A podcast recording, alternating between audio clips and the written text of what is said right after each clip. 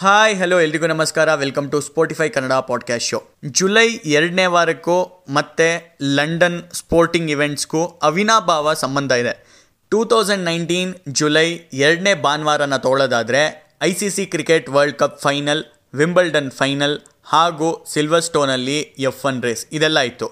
ಇವತ್ತು Euro cup final ಹಾಗೂ Wimbledon final ಎರಡು ಕೂಡ ಒಂದೇ ದಿನ ನಡೆಯಲಿದೆ. ಇದು ಕ್ರೀಡಾ ಪ್ರೇಮಿಗಳಿಗೆ ರಸದೌತಣ ಅಂದರೆ ತಪ್ಪಾಗಲ್ಲ. ಈ ಸಲ ವಿಂಬಲ್ಡನ್ನಲ್ಲಿ ಸಾಕಷ್ಟು ಅಂದ್ಕೊಳ್ದಲ್ಲೇ ಇರುವಂಥ ರಿಸಲ್ಟ್ಸ್ಗಳು ನಡೆದಿದೆ. ಆದರೆ ಅಂದ್ಕೊಂಡಿರುವಂಥ ರಿಸಲ್ಟ್ಸ್ಗಳು ನಡ್ಕೊಂಡೇ ಬರ್ತಿರೋದು ಯಾವುದಪ್ಪ ಅಂತ ನೋಡಿದ್ರೆ ನೊವಾಕ್ ಜೋಕೋವಿಚ್ ಅವರ ವಿಕ್ಟ್ರಿ. ಅದು ಬರೀ ವಿಕ್ಟ್ರಿ ಅಷ್ಟೇ ಅಲ್ಲ, ಕಾಂಪ್ರಹೆನ್ಸಿವ್ ವಿಕ್ಟ್ರಿ. ಫೈನಲಿಗೆ ಬರೋಕ್ಕಿಂತ ಮುಂಚೆ ಕೇವಲ ಜೋಕೋವಿಚ್ ಅವರು ಸೋತಿರೋದು ಒಂದೇ ಒಂದು ಸೆಟ್ನ, ಅದು ಮೊದಲನೇ ಪಂದ್ಯದ ಮೊದಲನೇ ಸೆಟ್ನ. ಫಸ್ಟ್ ಸೆಟ್ ದೇವರಿಗೆ ಅಂತ ಬಿಟ್ಟುಕೊಟ್ಟ ಮೇಲೆ ಯಾವುದೇ ಸೆಟ್ಟನ್ನು ಸೋತಿಲ್ಲ, ಸೋಲೋ ಥರನೂ ಕಂಡಿಲ್ಲ. ಜೋಕೋವಿಚ್ ಅವರು ಆರನೇ ವಿಂಬಲ್ಡನ್ ಟೈಟಲ್ಗೆ ಕಣ್ಣಿಟ್ಟಿದ್ದಾರೆ. ಅವರು ಎದುರಿಸ್ತಿರೋದು ಇಟಲಿಯ ಮ್ಯಾಟಿಯೋ ಬೆರೆಟ್ಟಿನಿ ಅವ್ರನ್ನ.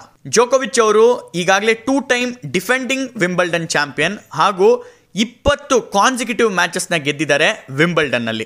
ಮ್ಯಾಟಿಯೋ ಬೆರೆಟ್ಟಿನಿ ಅವ್ರನ್ನ ಈ ಟೂರ್ನಮೆಂಟ್ ಸ್ಟಾರ್ಟ್ ಆಗೋಕ್ಕಿಂತ ಮುಂಚೆಯಿಂದನೇ ಇವರು one of the top contenders ಅಂತ ಬಿಂಬಿಸಿದ್ರು.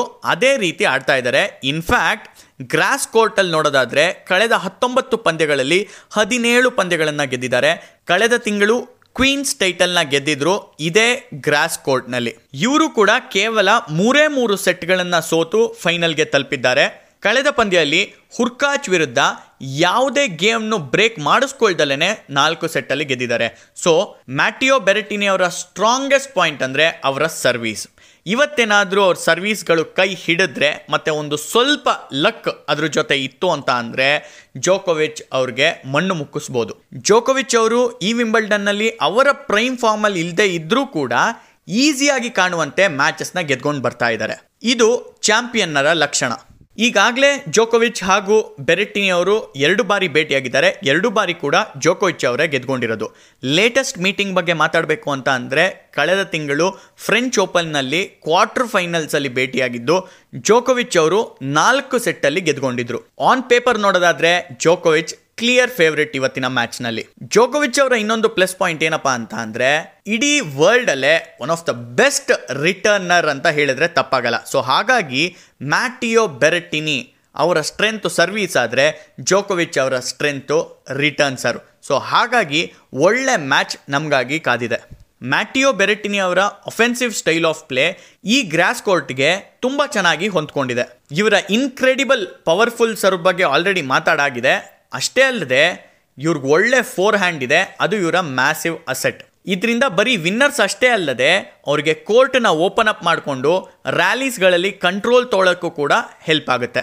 ಇದೆಷ್ಟೇ ಹೇಳಿದ್ರು ನಾಕೌಟ್ಸು ಫೈನಲ್ಲು ಅಂತ ಬಂದಾಗ ಮನೋಬಲ, ಮಾನಸಿಕ ಶಕ್ತಿ ಇದೆಲ್ಲ ತುಂಬ ದೊಡ್ಡ ಫ್ಯಾಕ್ಟರ್ ಆಗಿ ಪರಿಣಮಿಸುತ್ತೆ. ಈ ಇಟಾಲಿಯನ್ ಎದುರಿಸ್ತಾ ಇರೋದು ವರ್ಲ್ಡ್ ನಂಬರ್ ಒನ್ ಆಟಗಾರನನ್ನ. ಈ ಇಪ್ಪತ್ತೈದು ವರ್ಷದ ಆಟಗಾರನಿಗೆ ಆ ಮೈಂಡ್ ಸೆಟ್ ಇದೆಯಾ? ಚಾಂಪಿಯನ್ನ ಬೀಟ್ ಮಾಡಬೇಕು ಅಂತ ಅಂದರೆ ಮತ್ತೋರ್ವ ಚಾಂಪಿಯನ್ ಮೆಂಟಾಲಿಟಿ ಇರುವಂಥ ಆಟಗಾರನಿಂದ ಮಾತ್ರ ಸಾಧ್ಯ ಆಗೋದು. ಸರ್ಬಿಯಾದ ಸೂಪರ್ ಸ್ಟಾರ್ ನೊವಾಕ್ ಜೋಕೋವಿಚ್ ಅವರು ಇತಿಹಾಸ ಪುಟಕ್ಕೆ ಸೇರೋದಕ್ಕೆ ಕ್ಷಣಗಣನೆ ಕಾಯ್ತಾ ಇದ್ದಾರೆ. ಇವತ್ತೇನಾದರೂ ವಿಂಬಲ್ಡನ್ನ ಗೆದ್ಕೊಂಡ್ರೆ ಅವರ ಕರಿಯರ್ನ ಇಪ್ಪತ್ತನೇ ಗ್ರ್ಯಾಂಡ್ ಸ್ಲ್ಯಾಮ್ ಇದಾಗುತ್ತೆ. ಇದರೊಂದಿಗೆ ರಾಜರ್ ಫೆಡರರ್ ಹಾಗೂ ರಫೇಲ್ ನಡಾಲ್ ಇವರಿಬ್ಬರ ರೆಕಾರ್ಡ್ನ ಸರಿಗಟ್ಟದಂತಾಗುತ್ತೆ. ಬಿಗ್ ಸ್ಟೇಜ್, ಬಿಗ್ ಮೆಂಟಾಲಿಟಿ ಅಂತ ಬಂದಾಗ ಜೋಕೋವಿಚ್ ಅವರು ಅದ್ವಿತೀಯರು ಟೆನ್ನಿಸ್ ವರ್ಲ್ಡ್ನಲ್ಲಿ. ಟೂ ತೌಸಂಡ್ ನೈನ್ಟೀನ್ ವಿಂಬಲ್ಡನ್ ಫೈನಲ್ನ ತಗೊಳ್ಳೋದಾದರೆ ರಾಜರ್ ಫೆಡರರ್ ಅವರು ಎರಡು ಚಾಂಪಿಯನ್ಶಿಪ್ ಪಾಯಿಂಟ್ನಲ್ಲಿದ್ದರು. ಅದನ್ನು ಕಸಿದುಕೊಂಡು ನೊವಾಕ್ ಜೋಕೋವಿಚ್ ಅವರು ಚಾಂಪಿಯನ್ ಪಟ್ಟಕ್ಕೇರಿದ್ರು. ಇವತ್ತು ಈ ಚಾಂಪಿಯನ್ ಆಟಗಾರನ್ನ ಬೀಟ್ ಮಾಡಬೇಕು, ಇಲ್ಲ ಈ ಪಂದ್ಯವನ್ನು ಐದನೇ ಸೆಟ್ಟಿಗೆ ತೊಗೊಂಡೋಗ್ಬೇಕು ಅಂತ ಅಂದರೆ ಎಕ್ಸ್ಟ್ರಾರ್ಡಿನರಿ ಹೀರೋಯಿಕ್ಸ್ ಬೇಕು ಬೆರೆಟ್ಟಿನಿ ಅವರಿಂದ. ಅದು ಈ ಇಪ್ಪತ್ತೈದು ವರ್ಷದ ಯುವಕನಲ್ಲಿ ಇದೆಯಾ? ಕಾದ್ ನೋಡಬೇಕು. ಬೆರೆಟ್ಟಿನಿ ಅವರು ಮೊಟ್ಟ ಮೊದಲನೇ ಇಟಾಲಿಯನ್ ಜೆಂಟಲ್ಮೆನ್ ಆಗ್ತಾರೆ ಗ್ರ್ಯಾಂಡ್ ಸ್ಲ್ಯಾಮ್ ಫೈನಲ್ನ ತಲುಪೋದಕ್ಕೆ. ಈ ಒಂದು ಸಂತಸದ ವಿಚಾರವನ್ನು ನೆಕ್ಸ್ಟ್ ಲೆವೆಲ್ಗೆ ಕೊಂಡೊಯ್ತಾರ ಕಾದ್ ನೋಡಬೇಕು. ಈ ಇಟಲಿಯ ಇಪ್ಪತ್ತೈದು ವರ್ಷದ ಮ್ಯಾಟಿಯೋ ಬೆರೆಟ್ಟಿನಿ ಅವ್ರ ಬಗ್ಗೆ ಓದ್ತಿರ್ಬೇಕಾದ್ರೆ ಇನ್ನೊಂದು ವಿಷಯ ಏನಪ್ಪ ಗೊತ್ತಾಗಿದ್ದು ಅಂತ ಅಂದರೆ ನನ್ನ ಬರ್ತ್ಡೇ ಹಾಗೂ ಮ್ಯಾಟಿಯೋ ಬೆರೆಟ್ಟಿನಿ ಅವರ ಬರ್ತ್ಡೇ ಒಂದೇ ದಿನ, ಸೇಮ್ ವರ್ಷ ಕೂಡ. ಸೊ ಹಾಗಾಗಿ ಬೆರೆಟ್ಟಿನಿ ಅವರ ಮೇಲೆ ಸ್ವಲ್ಪ ಸಾಫ್ಟ್ ಕಾರ್ನರ್ ಇದೆ ನನಗೆ ಅಂದರೆ ತಪ್ಪಾಗಲ್ಲ. ಆದರೆ ನನಗನ್ಸುತ್ತೆ ಜೋಕೋವಿಚ್ ಅವರು ನಾಲ್ಕು ಸೆಟ್ಟಲ್ಲಿ ಈ ಪಂದ್ಯವನ್ನು ಗೆಲ್ಲಲಿದ್ದಾರೆ ಅಂತ.